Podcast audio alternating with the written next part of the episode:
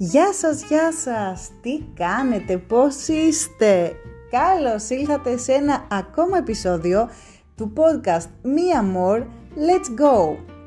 Αυτό το επεισόδιο αποφάσισα ότι θα, θα έχει λίστες, όχι πολλές, μία και καλή. Και γιατί? Εμπνεύστηκα αυτές τις μέρες γιατί με έχει πιάσει κάτι και κάνω αρκετές λίστες, είτε είναι λίστες για τα ψώνια, είτε είναι to-do list για κάτι που θέλω να κάνω μες στην ημέρα, είτε είναι πάρα πολλές λίστες τέλος πάντων. Οπότε μιας και έτσι βρίσκομαι σε αυτό το mood, είπα να φτιάξω μια λίστα ταξιδιωτική, ένα bucket list, το οποίο θα έχει να κάνει με πράγματα που αξίζει να κάνουμε φέτος μέσα στο δύο χιλιάδες είκοσι ένα. Και θα μου πεις τώρα, μα καλά, είμαστε ήδη σχεδόν στα τέλη Μαρτίου τώρα, φτιάχνεις εσύ bucket list για τα ταξίδια του είκοσι ένα, για τις εμπειρίες του είκοσι ένα. Ε ναι, τώρα, αφού είναι η κατάσταση τέτοια και αφού η αρχή του χρόνου, ε, μόνο αρχή του χρόνου δεν ήταν και μόνο διάθεση δεν είχαμε για να φτιάξουμε καμία λίστα, να σκεφτούμε κανένα ταξίδι, να φτιάξουμε, να κάνουμε καινούρια πλάνα και να βάλουμε καινούριους στόχους. Τώρα είναι η στιγμή και γι' αυτό λοιπόν μαζί σας εδώ θα μοιραστώ σήμερα το καινούριο μου travel bucket list για το δύο χιλιάδες είκοσι ένα, το οποίο έχει ταξίδια εντός, ταξίδια εκτός, ταξίδια του μυαλού και διάφορες εμπειρίες που θεωρώ ότι αξίζει φέτος το είκοσι ένα να τις ζήσουμε, να τις ζήσω και φυσικά να πάρουμε ιδέες, γιατί ακόμα και να μην μπορέσουμε να τις κάνουμε φέτος, it's ok, μπορεί, no, δεν ξέρω, ακούγοντας αυτό το podcast να το στείλεις σε ένα φίλο σου ή σε μια φίλη σου, να εμπνευτούν εκείνοι και να βάλουν εκείνοι στο δικό τους bucket list κάποιες από τις εμπειρίες ή τις προτάσεις που θα κάνω εντός ολίγου σε αυτό το νέο επεισόδιο του Μία Μόρ, Let's Go. Είστε έτοιμοι? Ένα, δύο, τρία, φύγαμε!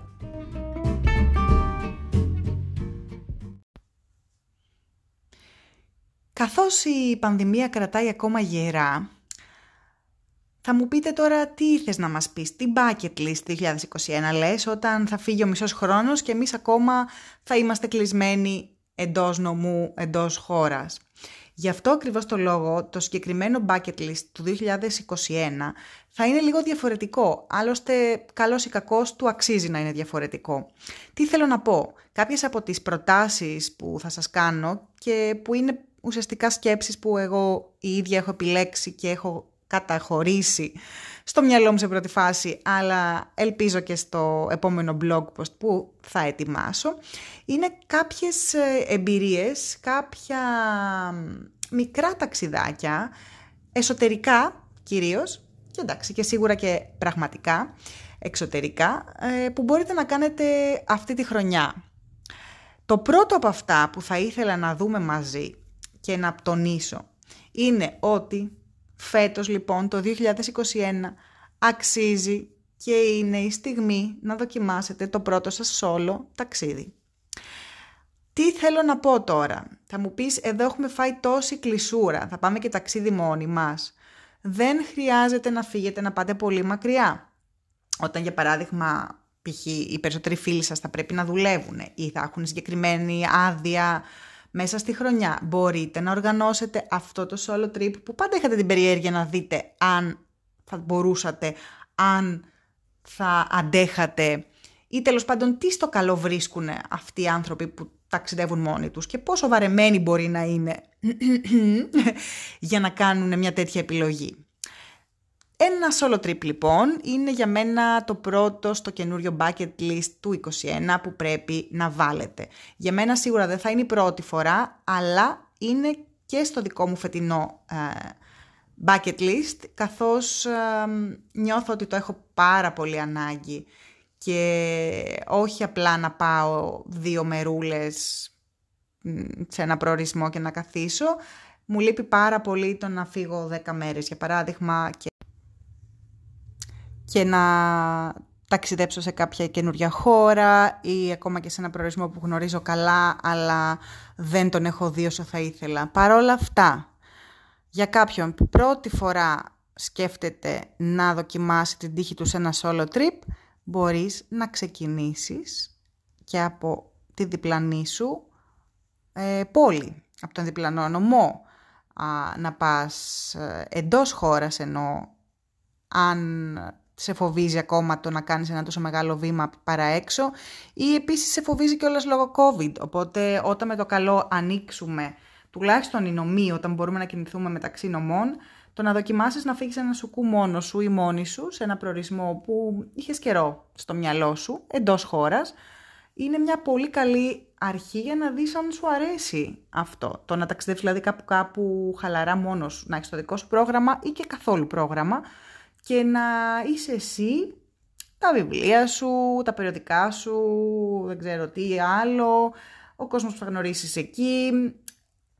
Από την άλλη, εννοείται ότι το να το δοκιμάσεις δεν σημαίνει ότι απαραίτητα θα σου αρέσει και θα σου ταιριάξει. Είναι όμως μια καλή ευκαιρία φέτος να κάνεις κάτι που δεν έχεις ξανακάνει. Είναι χρονιές, οι τελευταίες δύο που ζούμε, που θεωρώ ότι μας έχουν κάνει να αναθεωρήσουμε σε, για πράγματα και ίσως μας έχουν βάλει και στο τρυπάκι να δοκιμάσουμε καινούργια πράγματα, γιατί we only live once και μάλιστα ποτέ δεν ξέρουμε πόσο, για πόσο. Οπότε δοκιμάστε το, παιδάκια, εγώ σας το λέω. Ε, εγώ αγαπώ να ταξιδεύω μόνη μου, είναι πάνω από εφτά οχτώ χρόνια τώρα που το κάνω και θα δείτε ότι αξίζει. Αλλά και να μην σας αρέσει κανένα θέμα, ούτως ή άλλως ο σκοπός είναι αυτός, να δοκιμάσετε για να έχετε προσωπική άποψη και να πείτε ναι μου αρέσει, όχι δεν με ενδιαφέρει. Το δεύτερο στο bucket list για το δύο χιλιάδες είκοσι ένα δεν είναι άλλο από το staycation. Θα μου πεις, είχες και στο χωριό σου staycation, μαράκι? Όχι, δεν είχα, αλλά το έμαθα και το αγαπώ. Staycation τι σημαίνει ουσιαστικά? Να κάνεις vacation εκεί που stay, εκεί που μένεις. Δηλαδή να κάνεις μίνι διακοπές στην πόλη σου ή στο χωριό σου, ανάλογα στην κομμόπολη που μένεις. Αυτό πώς μπορεί να γίνει τώρα? Καθώς είναι τέτοια κατάσταση που θα μου πεις τώρα έχω χιλιο σκύλο βαρεθεί στην, ε, στην πόλη στην οποία ζω, γιατί είμαι κλεισμένος εδώ μέσα και δεν ξέρω και για πόσο ακόμα θα είμαι σε αυτό το μέρος. Τι να κάνω δηλαδή εδώ? Παρόλα αυτά, εφόσον έχεις, δεν ξέρω, ένα τριήμερος διαθεσή σου, ακόμα και αν είναι μόνο σουκού, ε, αν δεν μπορείς να πάρεις άδειες, ε, βρες ένα ωραίο ξενοδοχείο. Μπορεί να είναι ε, και ξενώνας, μπορεί να είναι και glamping, ανάλογα σε ποια περιοχή μένεις, και κλείσε για μια βραδιά να μείνεις εκεί μόνος σου, με φίλο, με φίλη, με τη σχέση σου, με την οικογένειά σου και ζήστε το σαν να είστε σε διακοπές. Οργανώστε π.χ. κάτι άλλο που θα μπορούσατε να κάνετε στην περιοχή που ίσως να μην έχετε ξανακάνει. Ε, μπορεί να είναι ένα πικνίκ σε μια περιοχή κοντά στο σπίτι ή κοντά στο ξενοδοχείο μάλλον που θα μείνετε. Μπορεί να είναι ένα walking tour, μπορεί να είναι το να πάτε π.χ. στη λαϊκή αγορά, σαν να ήσασταν τέλος πάντων σε ένα, να κάνατε ένα ταξίδι. Εγώ παράδειγμα συνήθως θα πάω στο local market, στην τοπική αγορά του μέρους στο οποίο μένω, να πάρω κάτι. Θα φάω συνήθως take away, ε, κάτι που έχω σημειώσει ότι είναι παραδοσιακό πιθανότατα, with a twist. ε, θα πιω ένα καφέ ή ένα ποτό σε κάποια από τα μέρη της περιοχής που μένω, που φυσικά αυτή τη στιγμή, τα δεδομένα της στιγμής είναι, θα είναι take away, αλλά θέλω να πιστεύω ότι μέσα στο είκοσι ένα θα σταματήσει αυτό και θα ξεκινήσουμε και πάλι να λειτουργούμε όπως πριν. Τέλος πάντων, αν όχι όπως πριν, τουλάχιστον να καθίσουμε, να πιούμε, να φάμε σαν άνθρωποι. Οπότε μπορείς να φτιάξεις ουσιαστικά, σκέψους στο staycation σου ένα σουκού σου ή ένα, δύο μέρες τέλος πάντων μέσα στην εβδομάδα σου, αν μπορείς και έχεις δυνατότητα να λείψεις από τη δουλειά ε, δύο μέρες μέσα στην εβδομάδα, και να οργανώσεις ουσιαστικά σαν να κάνεις ταξίδι κάπου αλλού, κάτι που θα σε γεμίσει και θα είναι στην πόλη σου, στο χωριό σου, στην κομμόπολη σου. Αυτό λοιπόν το staycation, βάλτε το στο πρόγραμμα, βάλτε το στο πρόγραμμα και βάλτε το συγκεκριμένα στο bucket list του είκοσι ένα, γιατί αξίζει πάρα πολύ. Λέγοντας για staycation, θα πω ότι όπως θα επιλέγατε π.χ. το ξενοδοχείο για να μείνετε, αξίζει μία φορά να δοκιμάσετε να μείνετε σε ένα wow Airbnb. Το wow μπορεί να σημαίνει να είναι π.χ. ένα loft με θέα την Ακρόπολη, όταν εσείς π.χ. μένετε στο Περιστέρι ή στην Ιωνία, τυχαία τα παραδείγματα. Ε, μπορεί να είναι αν, μένετε, αν έχετε την τύχη να μένετε επαρχία και μάλιστα εκτός πόλεων, να βρείτε ένα ωραίο Airbnb που θα είναι, ξέρω εγώ, ένα ε, γυάλινο σπιτάκι που μπορεί να είναι ένα πολύ αρτιστικ διαμερισματάκι. Ε, πλέον στο Airbnb μπορείς να βρεις πάρα πολλές επιλογές τέτοιες, ε, πολύ ιδιαίτερες προτάσεις, και θεωρώ ότι ακόμα κι αν είναι λίγο τσιμπημένα σε κάποιες περιπτώσεις, μπορείς μία φορά μέσα στη χρονιά να δοκιμάσεις να, ε, να κάνεις λίγα, πώς το λένε, να κάνεις... να μαζέψεις λίγα λεφτά και να είναι καθαρά για να μείνεις σε ένα τέτοιο έτσι, πολύ ιδιαίτερο, πολύ cool Airbnb κάπου εντός της χώρας ή και φυσικά εννοείται και εκτός και σε κάποιο σημείο της Ευρώπης που μπορεί να είναι η γειτονική μας Ιταλία, μπορεί να είναι η Βόρεια Ευρώπη που έχει πάρα πολλά καταπληκτικά amazing, είμαι και έχω και αγγλικές, ναι, επιρροές, φοβερά Airbnb πάνω στο βορρά, στη φύση. Μπορεί να είναι στην Ισπανία, στην Πορτογαλία, κοντά στον ωκεανό, να κάνεις και σερφ. Υπάρχουν πάρα πολλά Airbnb, έτσι, πολύ ιδιαίτερα και θεωρώ ότι ναι, φέτος είναι μια καλή ευκαιρία για να βάλεις στο πρόγραμμα να μείνεις σε ένα πολύ wow Airbnb. Το επόμενο ε, πράγμα που πρέπει να έχεις, όχι που πρέπει, που εγώ θα έχω στο δικό μου bucket list του είκοσι ένα και το προτείνω, είναι σίγουρα να δοκιμάσεις να κάνεις ένα road trip, αν δεν το έχεις κάνει ποτέ, και να ξανακάνεις σε περίπτωση που στο παρελθόν είχες κάνει ένα road trip ε, και τώρα έχεις χρόνια να το κάνεις και το σκεφτόσουν για φέτος το καλοκαίρι γιατί είναι πιο εύκολο να, και πιο ασφαλές να μετακινηθείς με δικό σου όχημα, είτε να νοικιάσεις ένα μικρό βαν. Ε, είναι σου και πρέπει να μπει στο bucket list. Ξαναείπα τη λέξη πρέπει, τι να κάνουμε. Όντως παιδιά, ε, βάλτε το στο πρόγραμμά σας, φέτος ένα road trip. Είτε αυτό είναι στο νομό σας, είτε είναι μ, σε μια ευρύτερη γεωγραφική ζώνη, είτε είναι π.χ. ο γύρος της Πελοποννήσου, τυχαίο πάλι το παράδειγμα, καθόλου, αγαπάμε Πελοπόννησο. Μπορεί να είναι ένα ταξίδι όπως έκανα εγώ πέρυσι τον Ιούνιο, που ξεκίνησα από την Αθήνα και έφτασα με το βανάκι μέχρι Πρέσπες.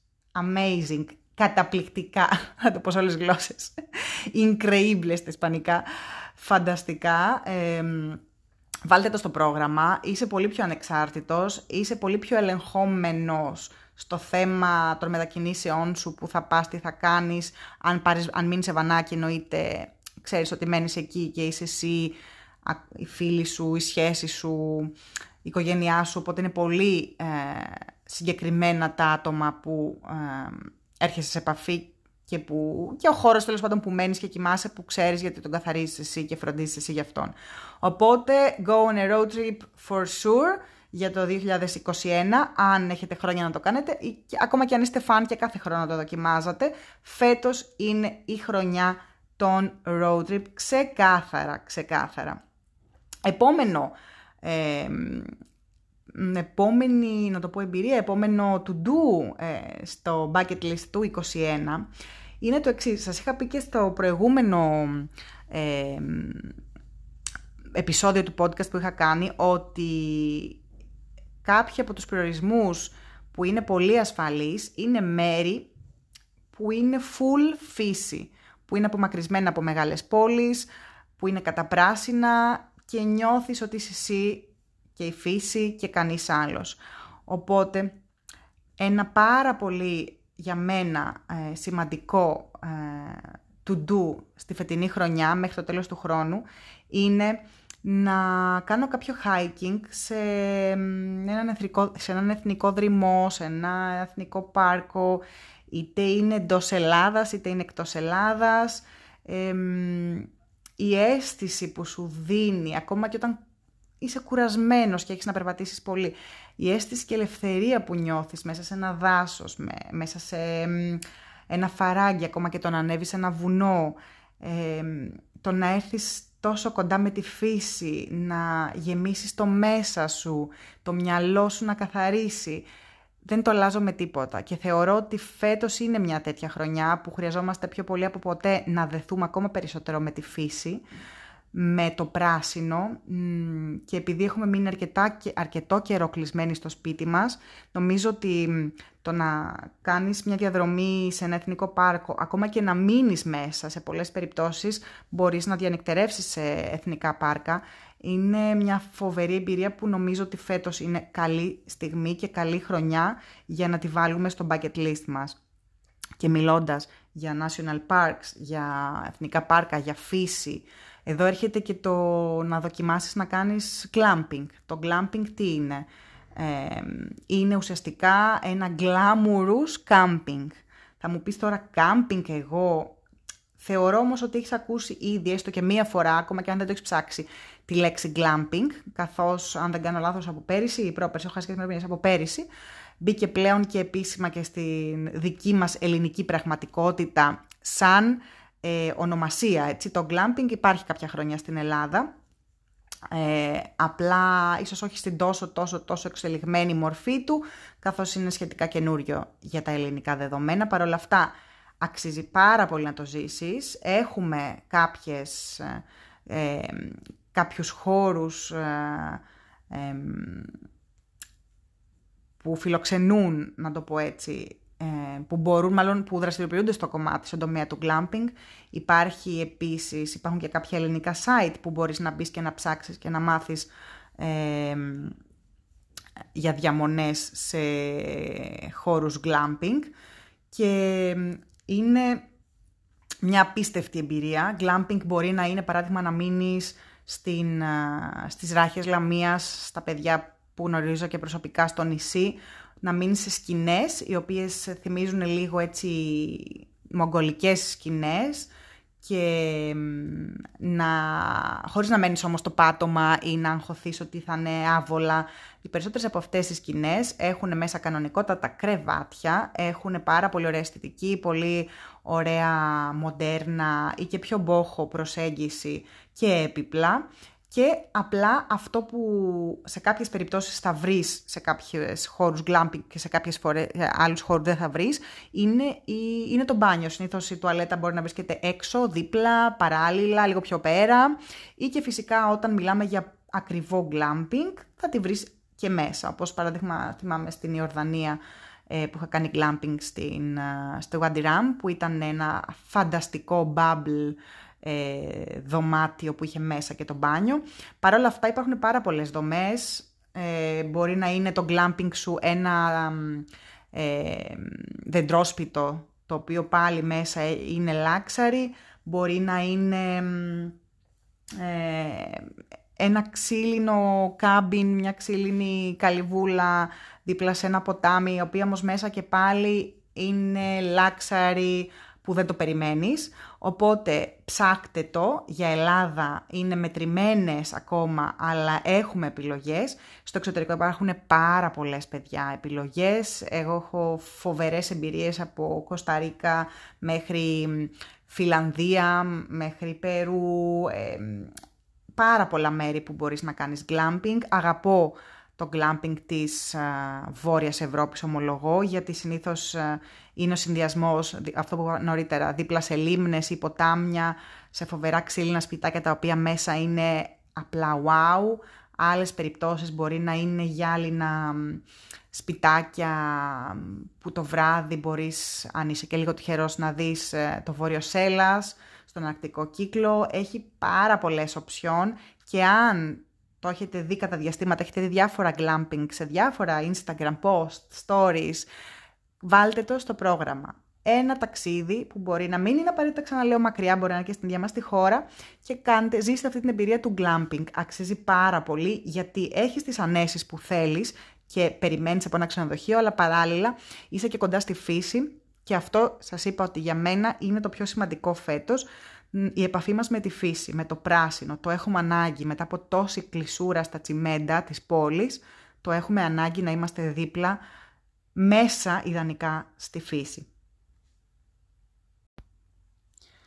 Κάτι άλλο που έχω αρχίσει και επεξεργάζομαι πάρα πολύ και αποφάσισα ότι του αξίζει μια θέση στο φετινό μου bucket list είναι το να δημιουργήσω ένα μικρό ταξιδάκι για δύο-τρεις καλούς φίλους και εμένα και να κάνουμε ουσιαστικά ένα ταξίδι που θα έχει να κάνει με wellness, με well-being. Τι σημαίνει αυτό, παράδειγμα, από το να πάμε μια μέρα σε ένα σπα και να κλειστούμε μέσα, που πιθανότατα κιόλας να αργήσουν ακόμα να ανοίξουν τα σπα.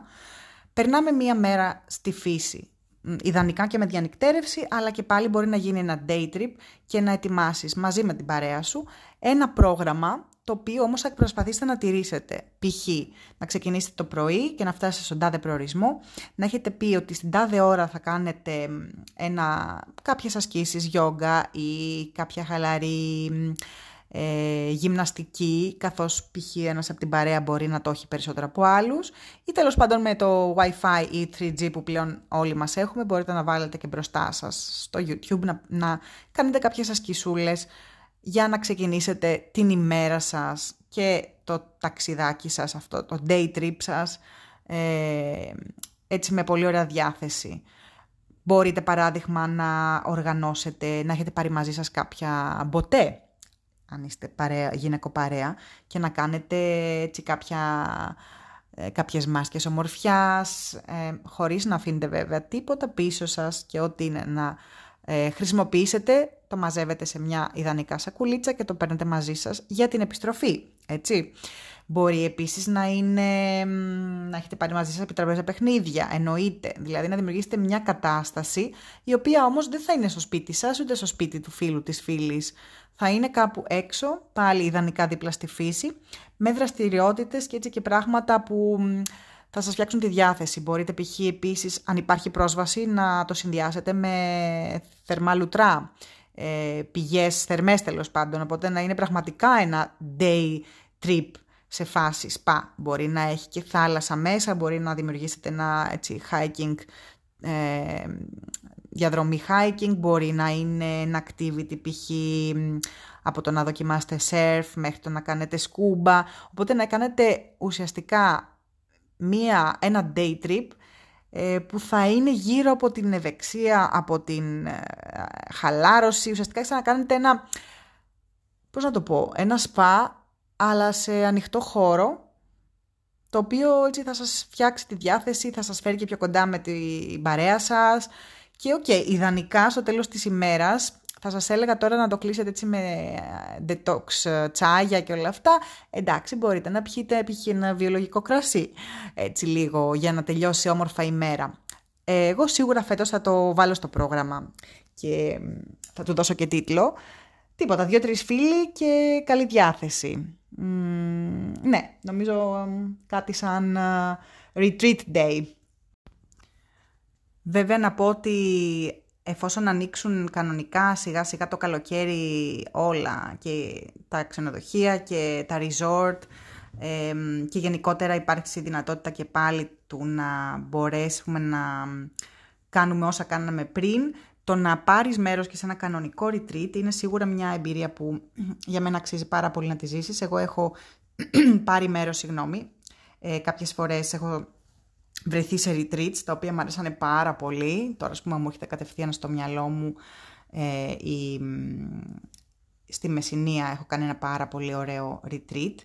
Και οπότε στο ενδεχόμενο που δεν θες να οργανώσεις κάτι, που θέλεις απλά να πας και να...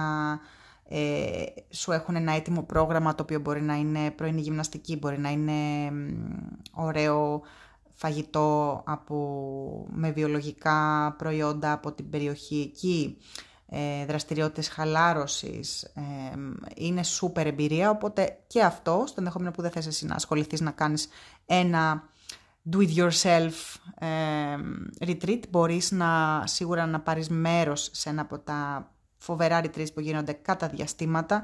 Εγώ έχω ένα στο μυαλό μου, το οποίο βέβαια αφορά γιόγκα, είναι ένα γιόγκα retreat παράδειγμα στην Αστυπάλαια. Ε, και βέβαια υπάρχουν πάρα πολλά και θα, θα γίνουν και άλλα σίγουρα τους επόμενους μήνες, γιατί σιγά σιγά πιστεύω ότι όλοι αρχίζουν και οργανώνονται για το καλοκαιράκι, θεωρώντας ότι όλα θα έρθουν πάλι, όχι στην προηγούμενη κανονικότητα, αλλά σε μια νέα κανονικότητα, έστω όμως θα λειτουργήσουμε ρε παιδί μου το καλοκαίρι πάλι, θα μπορέσουμε να κάνουμε πράγματα.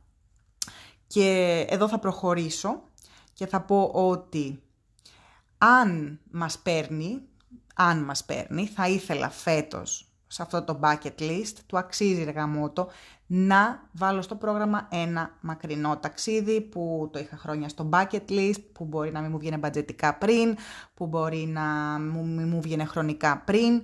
Φέτος, και έχοντας περάσει όλη αυτή την κλεισούρα του είκοσι και έχοντας ίσως κάποια χρήματα στην άκρη, όχι πολλά, αλλά για να, για να κάνω ένα ωραίο ταξίδι, θα ήθελα πάρα πολύ να κάνω ένα ακόμα ταξίδι με τρένο σε ένα προορισμό που δεν έχω ξαναπάει. Οπότε το λέω και για το δικό σας bucket list, είτε αγαπάτε τα τρένα είτε δεν έχετε καμία επαφή.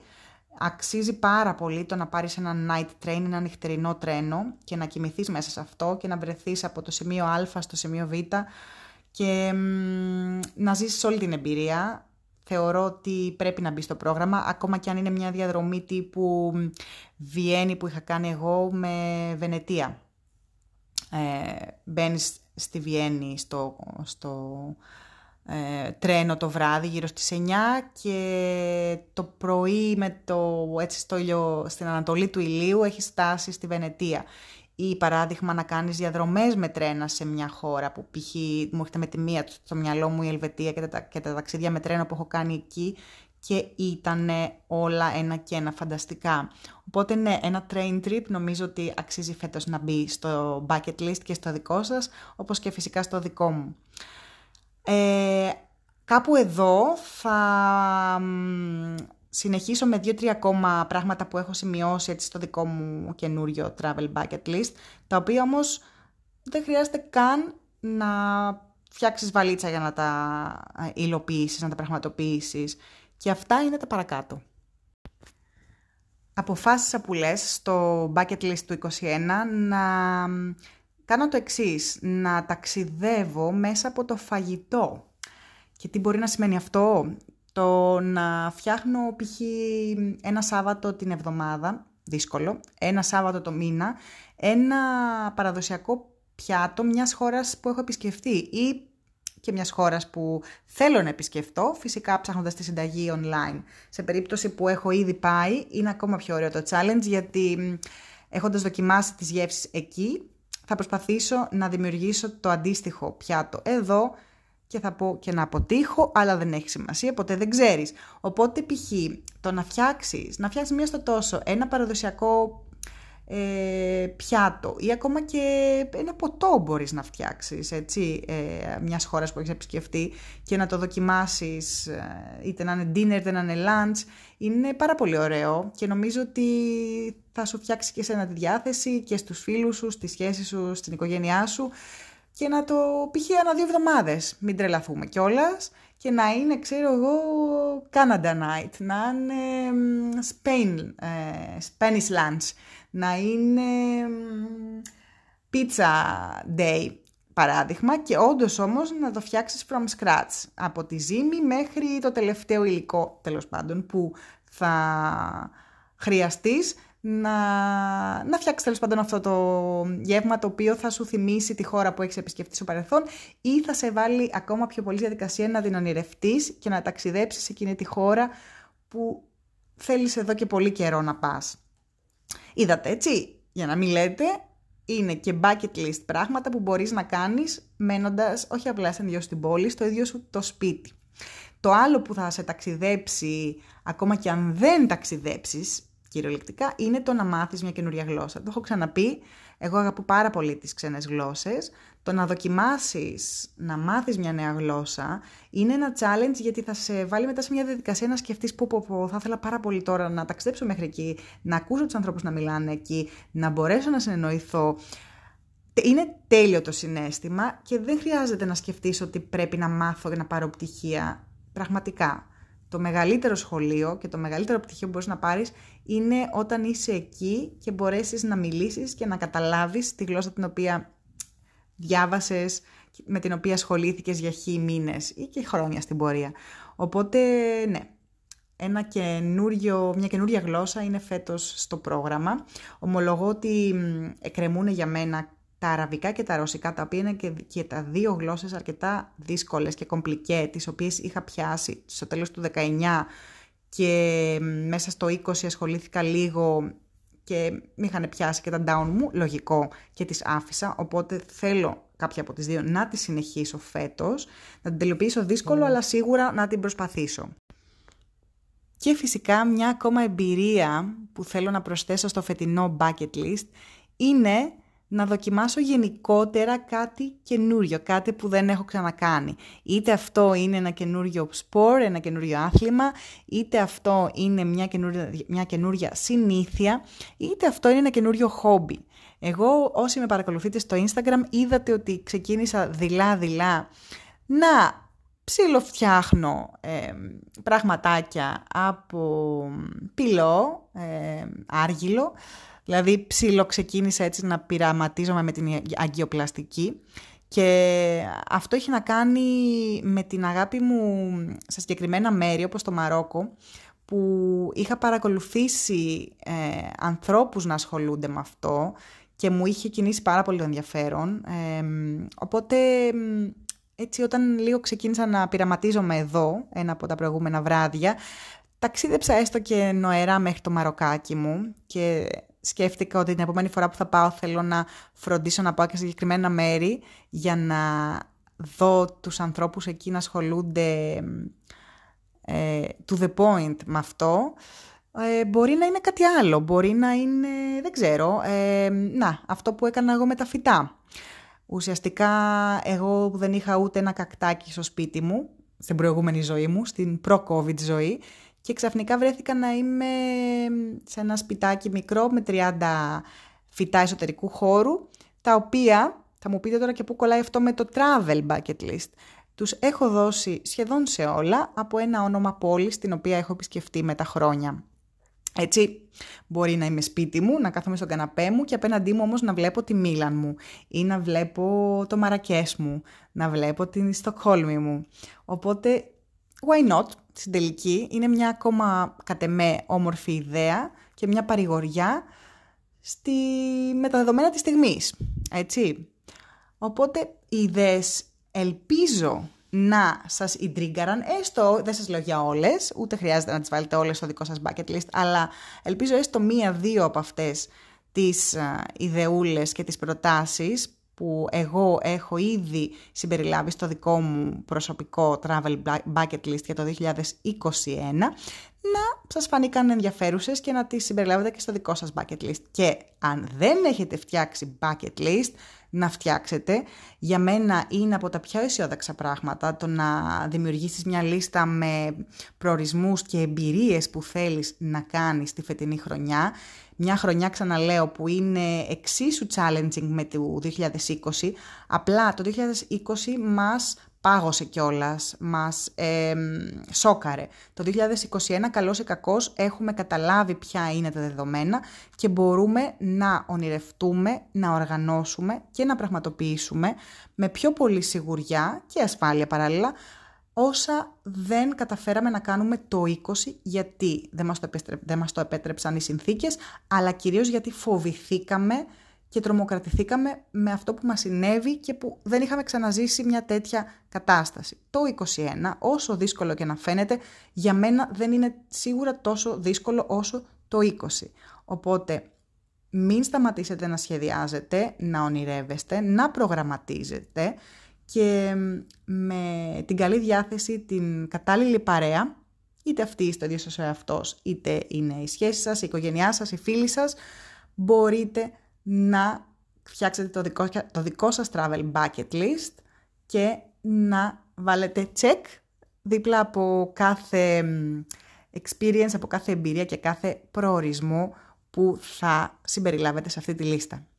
Ελπίζω να σας έφερα και σήμερα έτσι μια θετική νότα, μια θετική χρειά και εύχομαι να είμαστε εδώ και σε λίγους μήνες να τα λέμε μέσα αυτού του podcast και από άλλους προορισμούς και επιφυλάσσομαι στο μέλλον, θέλω να μπορέσουμε να τα πούμε και από κοντά. Το αφήνω λίγο ανοιχτό αυτό, το τι μπορεί να σημαίνει. Να προσέχετε τον εαυτό σας, να προσπαθείτε να έχετε ψηλά το κεφάλι, να έχετε καλή διάθεση, θετική διάθεση, να μ, ονειρεύεστε, γιατί εννοείται, εννοείται, εννοείται αυτό που είχε πει και ο φίλος, ο, ο αγαπημένος φωτογράφος, τον ξέρετε, τον Άρη, τον Κατσίγιαννη, ε, τα όνειρα δεν θα μπουν, δεν μπαίνουν και δεν θα μπουν ποτέ σε καραντίνα. Οπότε keep dreaming και φέτος πάμε να κάνουμε όσα δεν κάναμε το είκοσι. Πολλά φιλιά, χαιρετώ.